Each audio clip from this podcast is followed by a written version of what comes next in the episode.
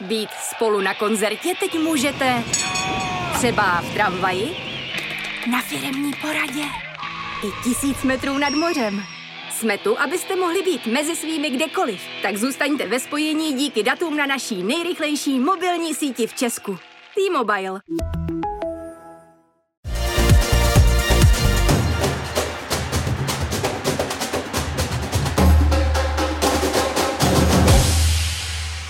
Mixzóna. Dámy a pánové, vítejte u dalšího dílu podcastu Mixzona, kterým vás tentokrát provede Robert Sára. A mým dnešním hostem je člověk, který se teprve před pár hodinami vrátil ze Saudské Arábie, což už napovídá, že to je účastník eh, Rally Dakar. A je to Martin Prokop. Martine, vítej. Ahoj, vítám, nebo zdravím všechny diváky a posluchače. My jsme rádi, že jsi takhle velmi brzy zavítal k nám. Eh, po pár hodinách, eh, skutečně po tom, co jste dosedli v Česku na letiště. A ty jsi mi vysvětloval, že tě si nenechal vyspat, takže proto si mohl přijít tak brzo, tak asi byl natěšený, že vidí tatínka po třech týdnech. Tak eh, byl samozřejmě ještě malinký, ještě z toho nemá rozum a, a když jsem s ním mluvil přes FaceTime eh, ze Saudské Arábie, tak, tak o mě neměl zájem, ale když mě v noci, když jsem ho přenášel eh, z postýlky do postele, tak, tak už, už vyřvával táta a, už měl radost, takže, takže skvělý, akorát, že jsme přiletěli hodně pozdě, doma jsem byl někde kolem druhý, ale po šestý ráno už, už budíček a, a zpátky do normálního života, takže hezký, hezký rychlý prozření, ale, ale samozřejmě je to příjemný. Tak vy jste zvyklí stávat brzo na Dakaru?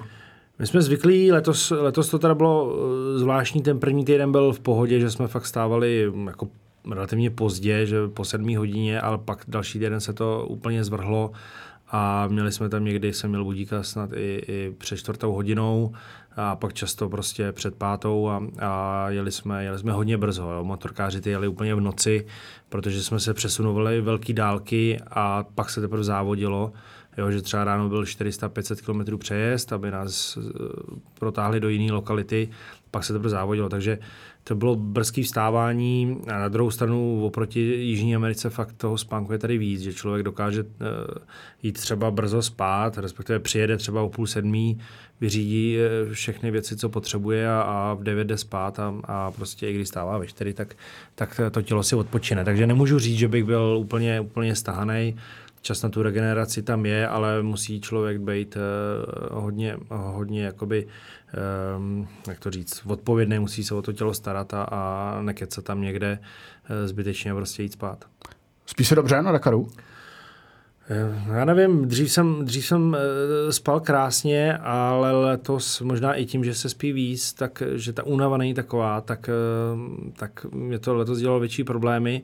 Často jsem v noci prostě hledal sluchátka, strkal jsem se je do uší, protože tam prostě celou noc furt někdo něco zkouší. Jo. Buď jsme měli špatný místa, nebo, nebo nevím, ale prostě většinou tě zbudí někdo třeba ve 4 ráno nebo, nebo ve 2, že, že najednou zkouší motor. Jo.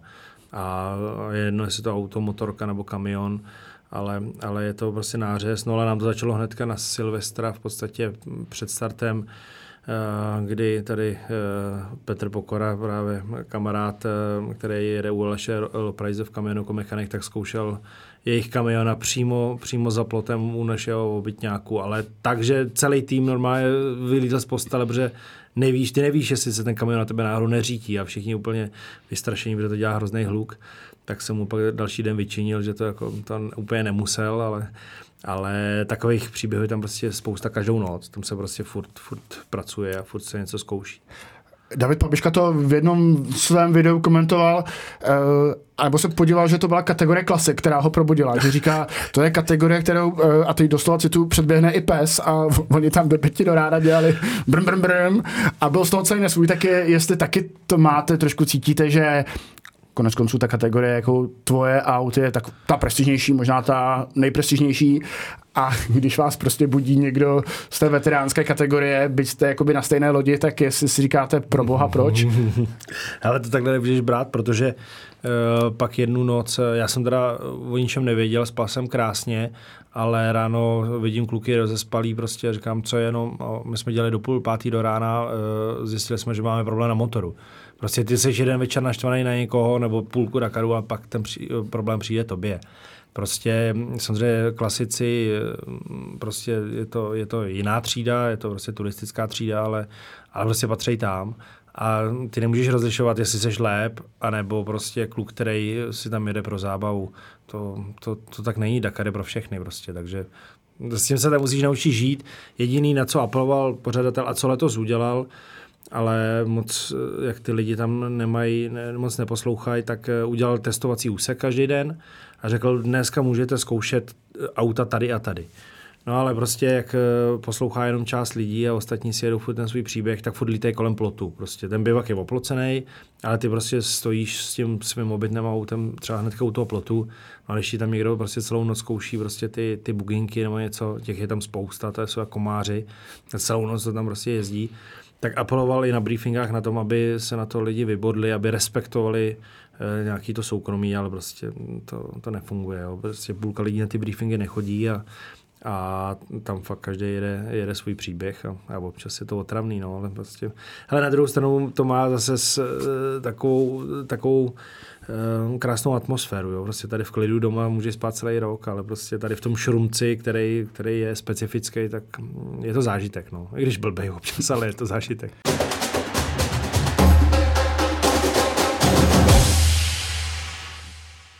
Nechal spánku, my jsme ještě neprozradili tvoje umístění a to je šestá příčka. Mm-hmm.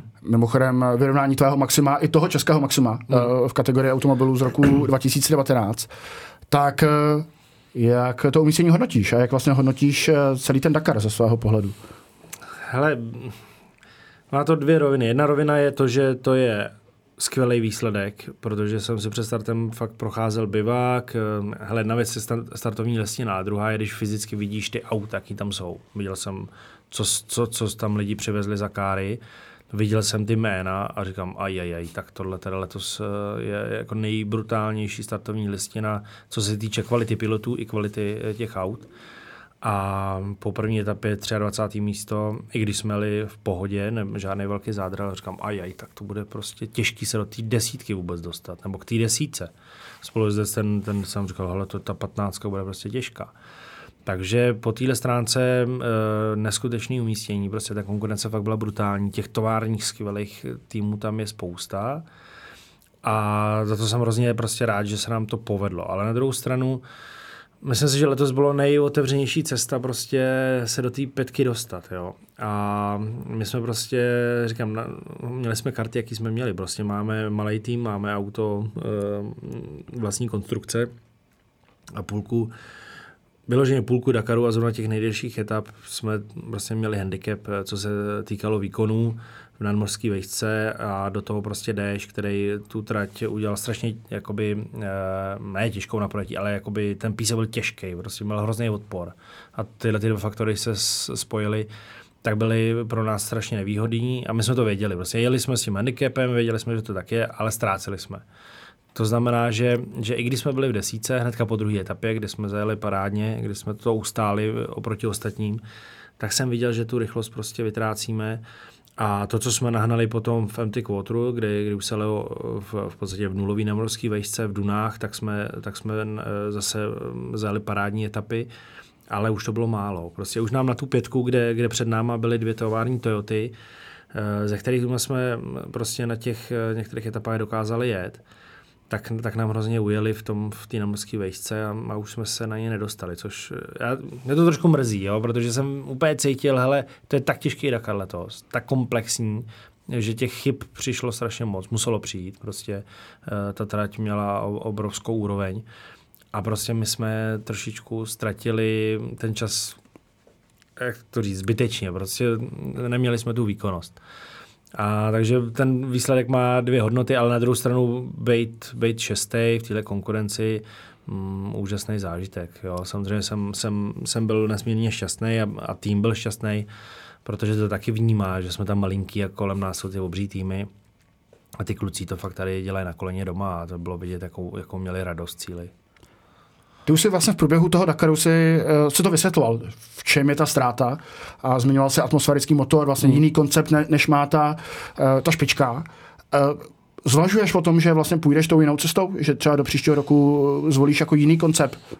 Já ho mám, ten motor, já ho mám na dílně, já ho mám v testovacím autě, ale uh samozřejmě musíš ty kroky dělat rozvážně a jeden, jeden tým, který, který je taky soukromý z Jižní Afriky, mají buginy, mají teda eh, dvoukolky, nemají čtyřkolku jako my, ale nasadili tam 3-litrový motor z Porsche a my jsme s nimi v kontaktu během roku vždycky, bavíme se, co kdo prostě vymýšlí. A oni říkají, ten nejlepší motor, super, skvělý, prostě parádní. Bylo vidět, jak jim to frčelo, prostě nás eh, často předjížděli úplně neskutečným způsobem na rovinkách. No ale nedojeli ten Dakar eh, kvůli tomu, že jim lehnul motor v poslední etapě, která byla jenom dojezdová a prostě jim tam lehnul motor. Jo. A e, to, proč o tom mluvím, tak je to, že my, i když ten motor máme na dílně, tak eh, jsme si netroufli s ním na Dakar jet, protože jsme ho neměli vůbec odzkoušený, ještě nevrčel ani. Jako kdyby jsme řekli, musí tam být a musí eh, na startu etapu tomu to vrčet, on byl vrčel. Ale rozhodně bychom ho neznali, nevěděli bychom, co to znamená.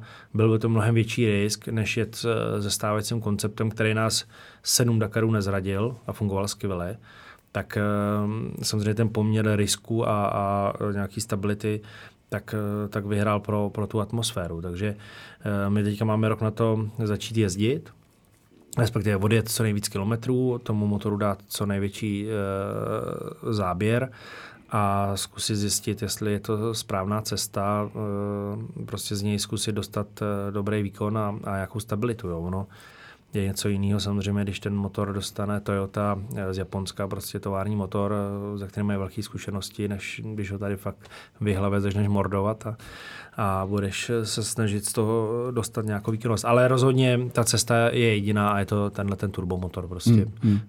Je to na nás, jak se s ním poperem a, a nerad bych já jsem říkal, já nechci brečet, ale, ale co máš dělat, když přijedeš do cíle etapy a víš, že jsi neudělal chybu a dostaneš 40 minut.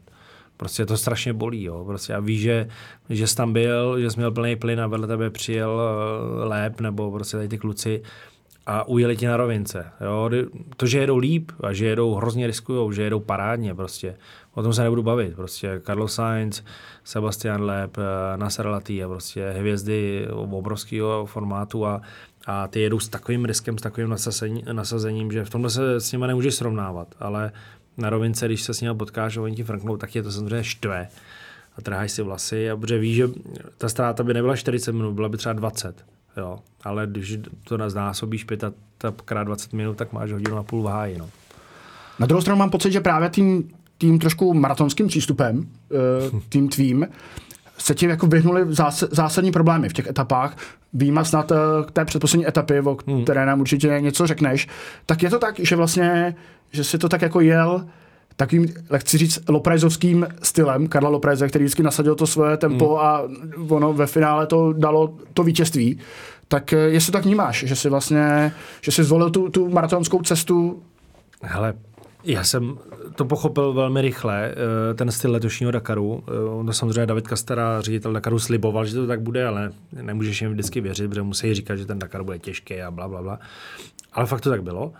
A velmi rychle jsem to přečetl, tu, tu jejich strategii a říkám, hele, e, znovu se budu opakovat, hraj s kartami, jaký máš, to znamená, jsi tam sám, nemáš tam žádný další auto za sebou, nemáš servisní kamion, který jako většině tady těch rychlých kluků prostě ho několikrát v závodě potřebovali. A e, samozřejmě máš ruce, jaký máš. Prostě nejsi Sebastian Leb. Prostě nedošeneš to. Prostě musíš jet s tím, co máš. Ale rozhodně to není, že bychom jeli pomalu, protože to by ti zase jakoby nebavilo. My jsme prostě jeli tak, aby nás to bavilo, ale pohlídal jsem si ty úseky, kde jsem viděl, že se na jednu stranu bude rozhodovat čas, na druhou stranu to auto tam fakt zničíš.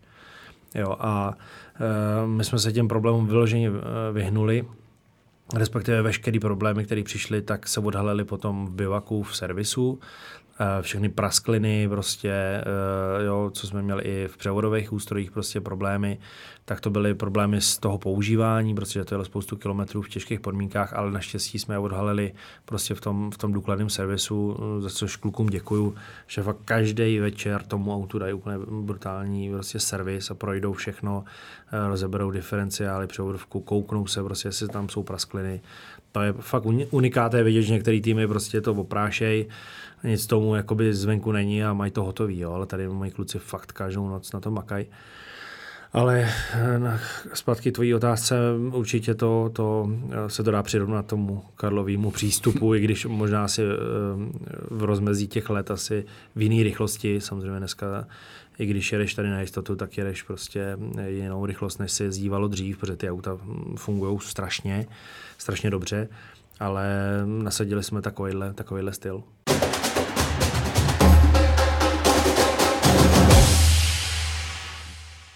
Zmínil se několikrát eh, jméno Sebastian Leb, který napsal velmi zajímavý příběh Dakaru, hmm. byť pro něj neměl tu uh, sladkou tečku, ten šťastný happy end.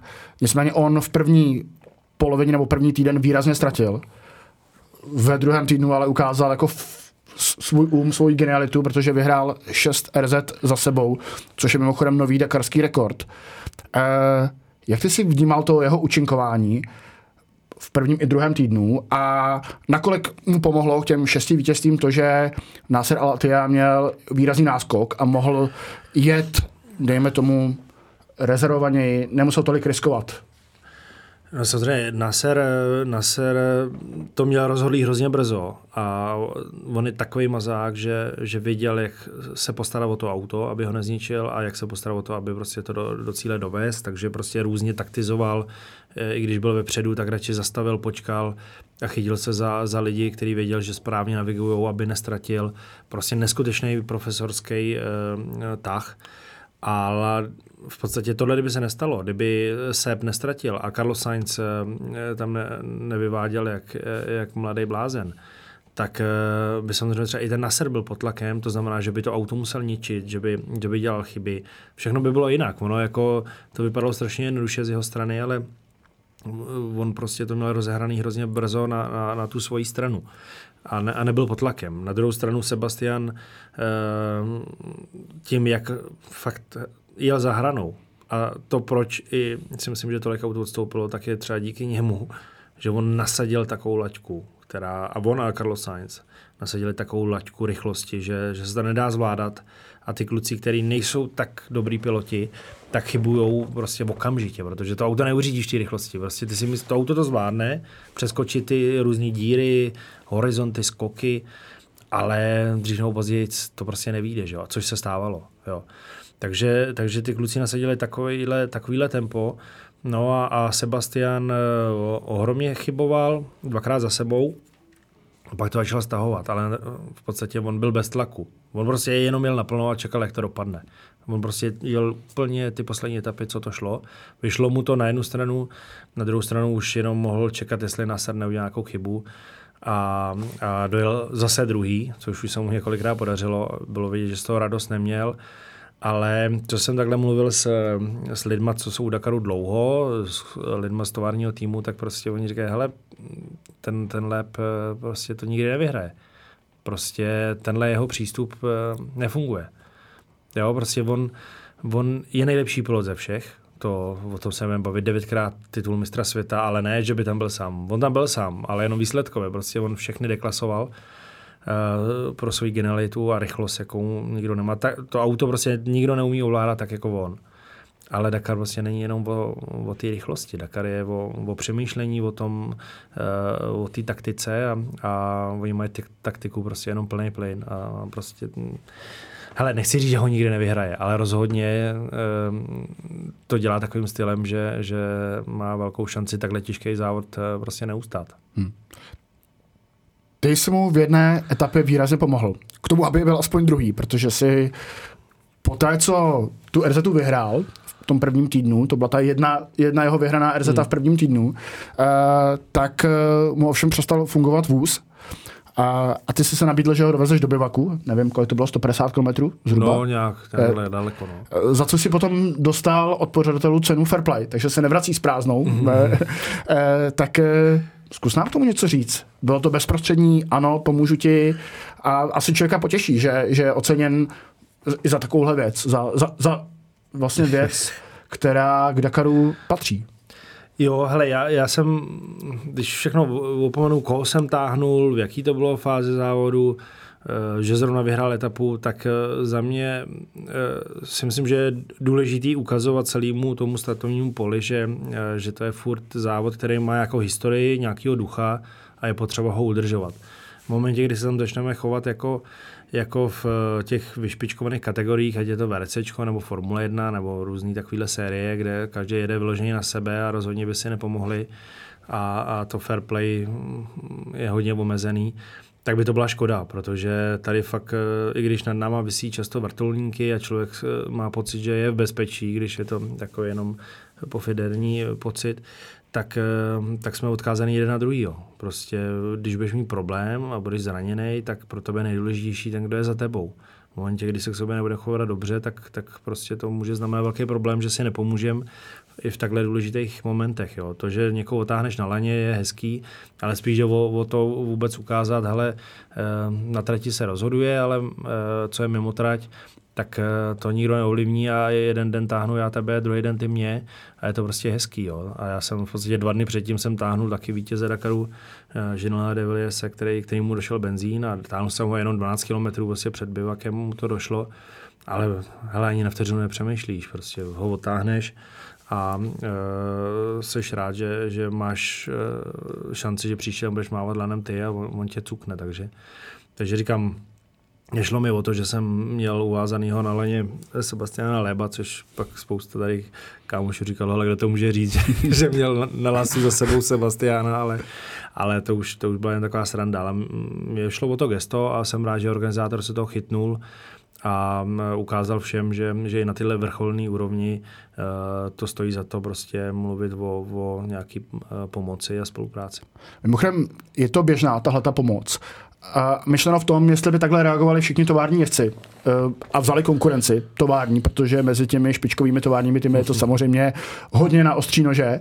Uh, a nebo zkrátka byl spíš tvůj přístup unikátní v tom, že soukromník z hlavy, jak ty říkáš, co to, co to dělá na koleně najednou, je mezi těma velkýma klukama, no tak tak proč by nepomohl? Je asi důvod, proč zrovna mávají na mě, jako, protože samozřejmě vědí, že, že za mnou nejsou žádní manažeři, který by eh, jim pak za to vyčinili. Eh, nedokážu si představit, že by Audi někoho táhlo, to si myslím, že by si těžko odpověděli potom, eh, nebo zodpověděli potom večer na briefingu. Ehm, ale pak už je to i o těch individualitách, individualitách protože prostě jsou piloti, kteří sice jsou v továrním autě, ale řeknou, hele, je jedno, co říkáte, prostě já jsem mu chtěl pomoct, tak mu pomůžu. A může tam na něj nějaký manažer řvát, jak chce ale e, samozřejmě je to, je to prostě složitější mezi nimi. Jo. Mají tam rivalitu, mají tam nějaký, nějaký e, taktiky, to, že někoho táhneš, tak samozřejmě tomu svým autu ubližuješ, jo, prostě je to v zápřahu, mě taky prostě docházel benzín strašnou rychlostí, protože máš nějak spočítaný benzín na ten den a když někoho táhneš, tak v podstatě ten odpor je takový, jako kdyby si jel furt jakoby závodní tempo, ale ty máš spočítaný benzín už jenom na ten přejezd, jo, kdy jedeš prostě, kdy je ta spotřeba třetinová. Tak já jsem právě psal, pak už jsem byl na signálu, jsem psal inženýrovi, říkám, hele, mám tolik, tolik benzínů a takhle jsem mu postupně posílal, jak to letí dolů tak, tak mě chláchalo, že to vyjde, ale pak mi sám říkal, že se drbal za uchem, že, že to šlo strašně rychle dolů. No. Takže samozřejmě, kdyby prostě nějaký tovární kluk táhnul jinýho a kvůli němu ohrozil svůj výsledek, tak by asi dost dostal za uši. No. Hmm. V čem je vlastně Dakar unikátní oproti těm sériím, který jsi zmínil, ať už VRC nebo Formule 1, tak eh, mně přijde to společné bivakování a zvlášť v maratonských etapách. Vy jste měli neplánovaně dvě hmm. Eh, kvůli, kvůli počasí a kvůli tomu, že bylo potřeba pozměnit eh, trasu. Tak jaké to je vlastně tábořit a kempovat s Lébem, s Saincem a s, jako s dalšími velikány, ke kterým si možná jako kluk zlížel, hmm. byť se jako stal už uh, před pár lety jejich jako soupeřem pravidelným. Tak eh, jak vypadá takový táborák těchto těch frajerů? Hele, možná bych začal tak, že celý ten Dakar je v tomhle tom úžasný, že eh, ty jsi sice člověk, který třeba za Dakar dostane miliony euro, máš tam prostě to bejčka na sobě napsanýho a, a čtyři kroužky a prostě jsi fakt předurčený k tomu, že, že to děláš pro peníze. A pak je vedle tebe kluk, který, který uh, utratil všechny prachy, aby tam jel, ale ty v tom bivaku jsi úplně na stejném úrovni. Prostě jsi na Dakaru, tak jsi jeden z nás a prostě píšeme všichni nějaký svůj příběh. A nikdo tam není víc, nikdo míň. a je to, je to prostě fakt zajímavý úkaz, že v tom sportu to taky takhle platí. Prostě ten Dakar má tvrdý pravidla a fakt je jedno prostě, kdo seš. A to je hustý potom to vidět i v tom maratonu, kdy my jsme měli dva, jeden neplánovaný, protože se tam nemohli dostat eh, servisní auta, ale už tam měli třeba tři dny postavený organizátorský stany, ne žádný jakoby jiný stany. Prostě tam byly stany v podstatě kanceláře. No a oni nám řekli den předtím, hele, všude je bláto, ale budete si moct lehnout do, do těch kanceláří a budeme to dělat podle toho, jak budete další den startovat. A já jsem si říkal, no to jsem zvědavý, jak to uřídí. No samozřejmě to nikdo neuřídil. Kdo si co urval, to měl. A to bylo vyloženě, tak jak si říkal, prostě takovýhle hvězdy. A ty jsi měl jednoho uh, u noh, druhý, druhý ti dejchal za krk. A prostě ležel si tam jak, jak párek eh, v rohlíku někde prostě v kanceláři, kde byly tiskárny a stoly. A ty jsi ležel pod tím, pod židlem a pod stolama. A byl si rád, že máš kousíček místa, kde, kde bylo sucho, teplo a prostě do toho tam chodili prostě motorkáři, motorkáři bugináři, prostě různě přijížděli v noci, takže se tam furt něco dělo. Prostě nula soukromí, ale v podstatě každému bylo jasný, že se potřebuje prostě vyspat a potřeba urvat prostě, eh, já nevím, dva metry krát eh, půl metru na, na, na svůj spacák a, a to bylo všechno, co směli, jo, což je úžasný. To vidět, že prostě přesně, jak říkáš, tady tyhle ty velké hvězdy, eh, tak nemají, nemají šanci prostě na to, aby měli něco víc, jo, prostě kolem tebe to žije a zbytek, co pak přijel pozdě, tak už spal normálně výdelně a to znamená, že prostě tam do noci lidi jezdili, chodili se najíst a ráno zase brzo motorkáři chodili jíst a, a překračují tě stácem s jídlem a, a jsi rád, že ti to nevylou na hlavu prostě, no. Tak, takovýhle tvrdý pravidla tam jsou. A ten druhý maratonský už byl takový, že jsme měli stany a e, zase to bylo úžasné, že to bylo uprostřed dun, prostě fakt e, bez signálu, samota, takže jsme měli spoustu času tam, tam e, v podstatě pokecat. Eh, nebylo tam žádný místo ani jakoby nasezení, žádný židle, nic, jenom koberce pod stanama. Takže prostě si seděl na zemi a, a, a kecal si s klukama, který, eh, na který normálně nemáš čas se potkat a, a bylo to fajn, prostě taková dakarská romantika. No. Omlouvám se eh, ženám a dívkám, které nás poslouchají, ale při tom prvním bivaku si mi představit, že to musel být pěkný odér po tom, co jste měli šichtu, šichtu několika, několika set kilometrů za sebou. Tak je to taková hokejová kabina? No, je to, je to hokejová kabina ještě z, z, z taková ozvláštněná, hodně, hodně ozvláštněná. A samozřejmě to nebylo zrovna v poušti, kde by bylo sucho a to bylo to prostě po mokré etapě, byla, byla zima v noci, takže nic, nic pěkného, ale nic, na co by se dalo zvyknout, ale, ale dá se to přirovnat tady sportovním zázemím.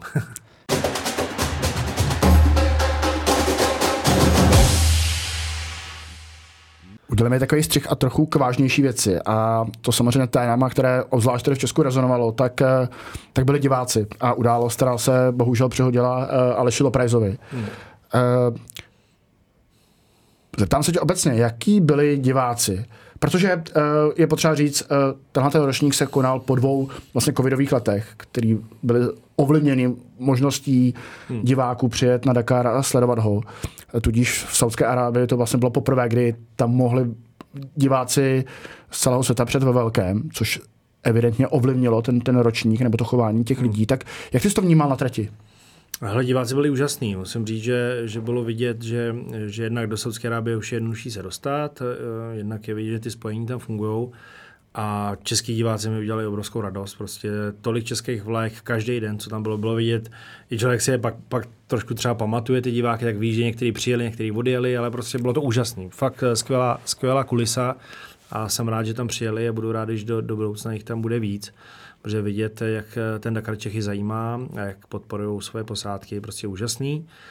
A hm, hele, to chování prostě já si myslím, že se všichni chovali eh, super, že prostě si stoupali na místa tak, aby byli vidět, co se týče těch dun. Prostě mm, to říkám vždycky, když jede někdo eh, ode mě, říkám, hele, vždycky si stoupni tak, abys to auto viděl a aby to auto vidělo tebe. Protože ty prostě máš ty úhly různý, chvilku jedeš dolů, pak strašně nahoru a prostě nevidíš eh, to, to, to co vidí třeba ten, ten divák. Jo? Ty prostě máš eh, ty výhledy uh, omezený, takže je potřeba si vlíst, když chceš být blízko, tak vylíst na to nejvyšší místo a koukat tam, aby to auto prostě tam nechtělo točit na tebe. Jo? Když to nemůže vyjet třeba, tak aby ty si nebyl pod tou dunou tam, kam se to auto sklouzne. Ale většina lidí, nebo všichni lidi, co jsem takhle viděl, i ty arabové, co tam začali teďka hodně se chodit koukat, prostě vidí, jak se blížíš do cíle, poslední 30 km je to prostě obležený. Prostě uh, je tam spousta diváků, ale umí si stoupnout prostě, jo. A tohle není jako rally, tohle není okruh, tohle se nikdy nedá řídit. Eh, my máme, tohle je závod v otevřené krajině v plném provozu. Prostě uh, sice je nějaká ideální stopa, po který se jede, ale když naviguješ, tak ty můžeš přijet fakt třeba 500 metrů vedle. Jo, to není jako tady, že jdeš po silnici a uděláš se únikové zóny a nesmí stát tamhle, tamhle, tamhle, to vůbec. Tady jedeš v přírodě a v poušti, to znamená, že, že ta příroda je nekonečně široká a ty se jenom, ty míříš do nějakého bodu, který není vizuálně vidět, je to prostě GPSový bod a do toho všichni míří, ale jako jestli jedou tady nebo 50 metrů vedle, to je úplně jedno. Takže um, tohle je potřeba pochopit i pro ty diváky. Dakar to nikdy moc nemusel řešit, když v Jižní Americe, eh, v podstatě já to, to říkám špatně, v Jižní Americe se to řešilo, tam, když se jeli reliový jakoby RZty, když jsme třeba 400 km, tak těch 400 km tam stáli vojáci a prostě uh, hlídali ty lidi. V poušti to bylo pak otevřený, ale, ale bylo tam všude spousta lidí. I průšvihy se staly, to víme, ale určitě se dali asi, nebo se, uh, se vyřešili prostě uh, hodně rychle. No a tady, tady se ta Saudská Arábie na to učí. No. Prostě dva roky byl covid, tak se to neřešilo, ale teď začali jezdit jak turisti, tak, tak místní a, a spíš půjde o tu osvětu, než o to, že by se to dalo nějak řídit. Prostě to nejde. To fakt eh, je tak široký ta trať, že to nejde říkat, musíte stát tady nebo tady. Ale hele, jede se to v provozu. Já jsem potkal za celý Dakar minimálně 10 aut prostě do, do protisměru a byli to místní prostě pasáci. Eh, i když oni tu informaci mají, několik dní dopředu ví, že ty stáda mají táhnout někam jinam, no ale prostě to jsou taky osobnosti specifické a, a prostě žijou si tam na tom svém plácku celý život a tak proč by někoho poslouchali a no ty tam proti němu prostě se vynoří strašnou rychlostí a, a musíš to nějak kormidlovat, aby se mu vyhnul. No. Uh pro Aleše to asi bylo jako samozřejmě velmi traumatizující, velmi smutné, bolestivé a taky vlastně hektické, protože on musel zůstat eh, k dispozici vyšetřovatelům. Tak eh, měli jste vlastně možnost eh, spolu mluvit? Ne, s Alešem se nemluvil, mluvil jsem právě, jak jsem vzpomínal, s, s Butulem, ale až s Petrem Pokorou, jeho mechanikem, tak mi to líčil, jak, jak to probíhalo. Samozřejmě to pro ně bylo frustrující, protože uh, chtěli nastoupit do další etapy a, a uh, kriminálka je stáhla a museli odstoupit a, a ten závod pro ně skončil, když si myslím, že měli mm, podporu všech ostatních, uh, kteří, kteří říkali, hele, jeďte dál, prostě mm, to, to se může stát každému, vy jste to neudělali rozhodně schválně. A byla to škoda, že nemohli ten závod dokončit, když, když chtěli pojďme k jiným věcem, eh, možná trochu veselějším. Ty roky potvrzuješ, že patříš k té dakarské špičce, k reliové špičce, protože máš za sebou i spoustu let eh, ve VRC. Co kdyby za pár týdnů zavolal telefon a ozval se někdo od toho bíčka, jak si říkal, a od těch mm. čtyř kruhů a, a řekl, tak Martine, máme pro tebe auto, a Dokázal bys v uvozovkách zradit ten svůj tým a jít do, továrního, do tovární stáje, a, a nebo ne? Hele, je to věc, která se nestane, tak asi to můžu říct a můžu machrovat teďka, že, že si nedokážu představit ten tým zradit. Bylo, měli jsme samozřejmě po závodě s klukama večer, kdy, kdy jsme seděli a každý něco, něco říkal. A řekl to dobře můj, můj spolujezdec, který řekl, hele, eh, pro mě je to samozřejmě nejlepší výsledek eh, mého života, ale jsem rád, že prostě je to tady s váma a je to tady s tím autem, který tady stojí. Eh, protože kdyby tady stála nějaká Toyota nebo, nebo prostě jsme byli v nějakým jiným týmu, tak by to rozhodně nemělo takovou váhu, protože ten, ten výsledek je strašně komplexní v tom, že fakt je tam vidět ruka každýho, kdo, kdo potom je na té fotce, prostě na té cílové rampě. A to, že bych přišel někam s helmou a nějak něco by tam proběhlo a pak eh, by to projetím té cílové rampy skončilo a už, tam, a už bys jenom vystřelil na hotel a už by o tebe nikdo nepopřel ani kolo. Myslím si, že by to takovou váhu nemělo a rozhodně by nás to tak nebavilo. Protože ta atmosféra v tom týmu je úžasná, je vidět, jak to všichni tlačí dopředu a jak všichni prožívají to, když se něco nedaří. Ehm, že, že se to nedokážu úplně představit prostě v jiném týmu. Jo? A v podstatě ta celoroční příprava, ten celý příběh, co trvá celý rok, je prostě úžasný sledovat, i když na to nemám poslední roky tolik času, ale, ale je vidět prostě, jak celý rok se tím žije a o to emotivnější je potom, když se něco, když se něco povede. Takže na rovinu nedokážu si to představit a rozhodně to nebude něco, za, za čím bych třeba šel. Jo? To znamená, že já bych mohl vzít uh, samozřejmě ty prostředky, které nás stojí tady, ten, uh, tady to účinkování toho vlastního týmu celý rok a zaplatit si uh, to místo v tom továrním týmu, což většina pilotů dělá. Ale rozhodně to nepůjdu udělat, protože by to za mě byly vyhozený prachy. A zaslechl jsem mi, to jsem jim povídal můj táta právě spolujezdci při tom večeru, když tam spolu seděli, a říkal mu, hele, jste šestý, kdybyste byli desátý, ale kdybyste asi byli i mezi těma prvníma třema, no tak no a co? Tady, když to vidím, co, co tady je kolem, vidím to z dálky, prostě přijel se podívat na poslední tři dny, viděl tu atmosféru, tak říkal, hele, tohle má mnohem větší váhu než jakýkoliv výsledek. Prostě to, co vy tady předvádíte a jak vás to baví, tak má mnohem větší váhu, než když se jdu podívat tady do, do Audi nebo do Toyoty a vidíš na první pohled tu atmosféru, prostě vidíš ten rozdíl. A říkal, hele, to, to co tady předvádíte, má mnohem větší váhu.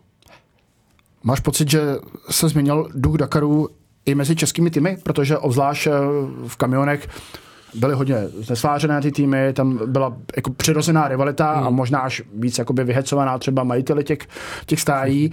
Nicméně teď na tomto ročníku, taky jsem to pozoroval z dálky, jsem měl pocit, že ty týmy jsou zhruba na jedné lodi. Hmm. Viděli jsme spoustu záběrů, jak třeba k tobě chodí Honza Brabec na kafe, hmm. uh, motocyklista. Uh, Martin Michek si velmi pochvaloval, jak eh, když jsem si zranil kotník, tak tvůj fyzioterapeut se mu hned nabídl, že mu hmm. pomůže, stejně tak fyzioterapeut uh, Aleš Loprajze.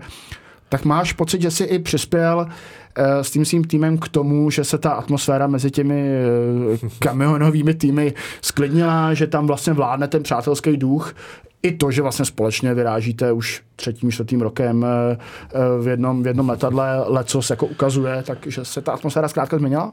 Já, hele, já jsem to nikdy neřešil, protože tu rivalitu, mě to je jedno, samozřejmě největší rivalita je mezi kamionama, protože za první kamiony jsou nejvíc sledovaný u nás historicky a e, jsou tam největší ambice, protože samozřejmě je to Eh, když tam nejsou Rusáci, tak je to česko, česko-holandský mistrák a, a ty kluci se tam bijou mezi sebou a, a, a bijou se tam, samozřejmě letos se byli o, o Beduíny, takže e, tam ta rivalita je, ale na to, že letos fakt měli největší šanci na vítězství, tak e, mi taky přišlo prostě, že se to změnilo, ta atmosféra e, mezi něma. Jo. Přijde mi, že ostatní, prostě i autaři, tím, že v podstatě všichni tři máme podobný koncept, tak jsme schopni si říct o těch problémech nemáme mezi sebou problémy, motorkáři prostě ty, ty rád vždycky vidím, protože ty, ty si jedou úplně jiný příběh než ty, co mají čtyři kola. A ty kamionáci, no tak jsou tvrdáci chlapi, ale, ale přišlo mi, že buď trošku dozráli, zestárli a že ty emoce šly na druhou stranu a, a byli strašně v pohodě. A bylo vidět, že, že mají i vůli si, si když tak pomoct, když bude s něčím potřeba. A přišlo mi, že věděli, jak jsou karty rozdaný, že prostě věděli, kdo bude tahat o vítězství, že to bude Aleš eh, s Martinem a kluci o tom eh, víc zezadu, takže že pojedou na to, kam je pustí jakoby jejich technika a že budou čekat, jestli dostanou taky šanci. A přišlo mi, že to bylo jasně, jasně daný a, a taky mi to přišlo i tady v těch maratonech. Mi přišlo eh, hezký, že tyhle kluci s různýma kombinézama byli schopni sedět u jednoho stolu a prostě si povídat a bylo to fajn. Takže já bych byl rád, aby takhle zůstalo. Jednak ty společné cesty, které jsou strašně komfortní pro všechny a i tady ta pohoda, protože i pro ty média eh, je to fajn, protože se tam dělíme samozřejmě o mediální prostor a bude fajn, když, když si ho takhle budeme v pohodě rozdělovat a ne, ne zabírat mediální prostor nějakýma bojůvkama. To, to asi spíš tomu Dakaru ubližuje, než, i když samozřejmě nějakou sledovanost to, to přinese, ale, ale myslím si, že, že pro ten krásný produkt, který se tady vytvořil už od do Karla Loprajze a máme, máme ho na starosti ho opečovávat a zveličovat, tak, tak je potřeba to dělat kvalitně.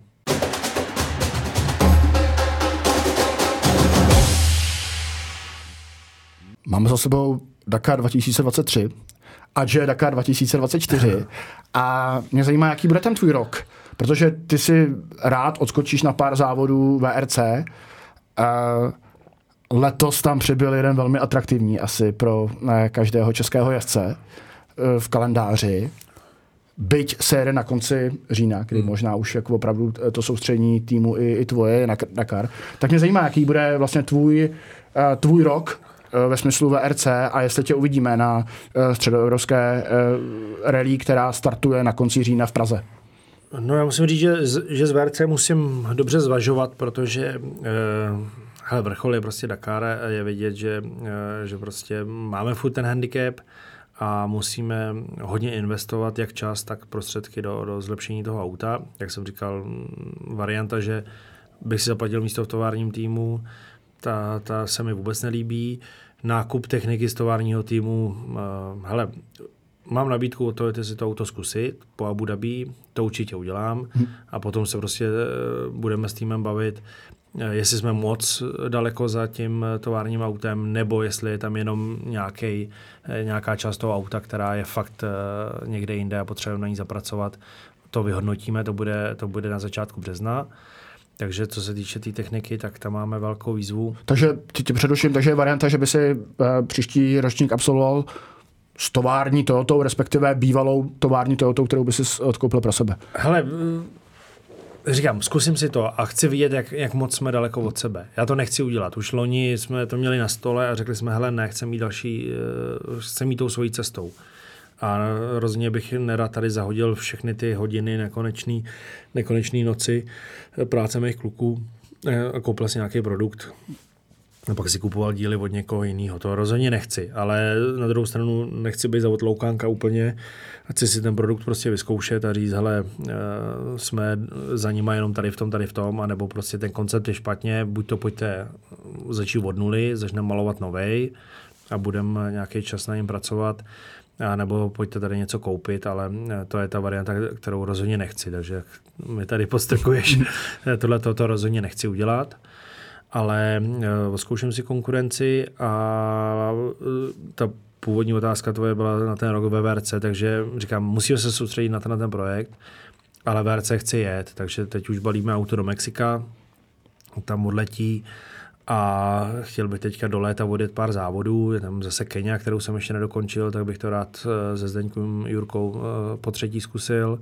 Eh, je to moje oblíbená Sardinie a potom se budu rozhodovat, co bude dál, protože fakt to bylo loni přesně ta samá věc. Sehnali jsme motor turbový z Ameriky, byl na dílně a chtěli jsme v létě jít jezdit, i když tam ten motor ležel a prostě to nešlo zvládnout. Prostě s pěti klukama nemá šanci to zvládnout. Takže nerad bych eh, ten eh, projekt VRC eh, upřednostnil tak, aby omezil ten, ten Dakar.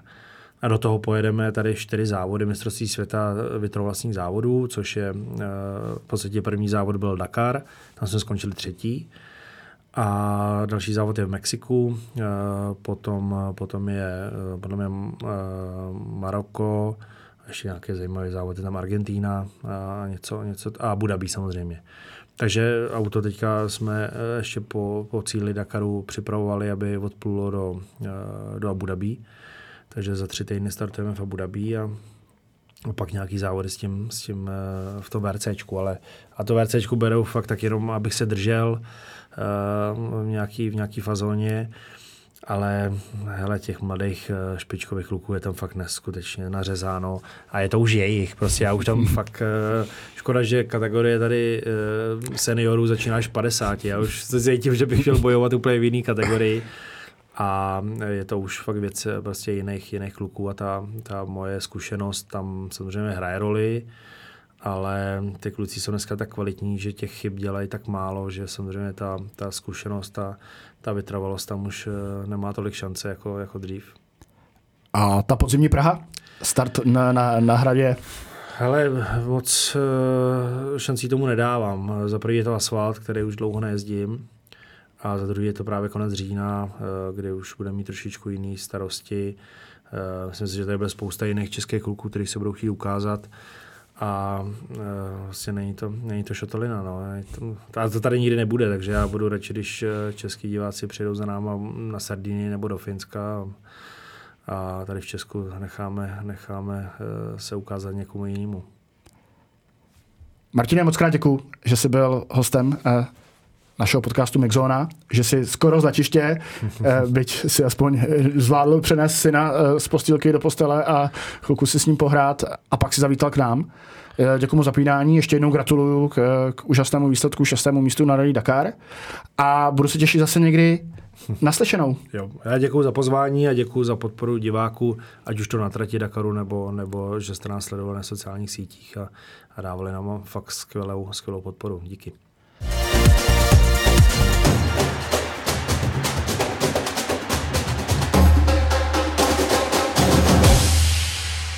Mixsauna.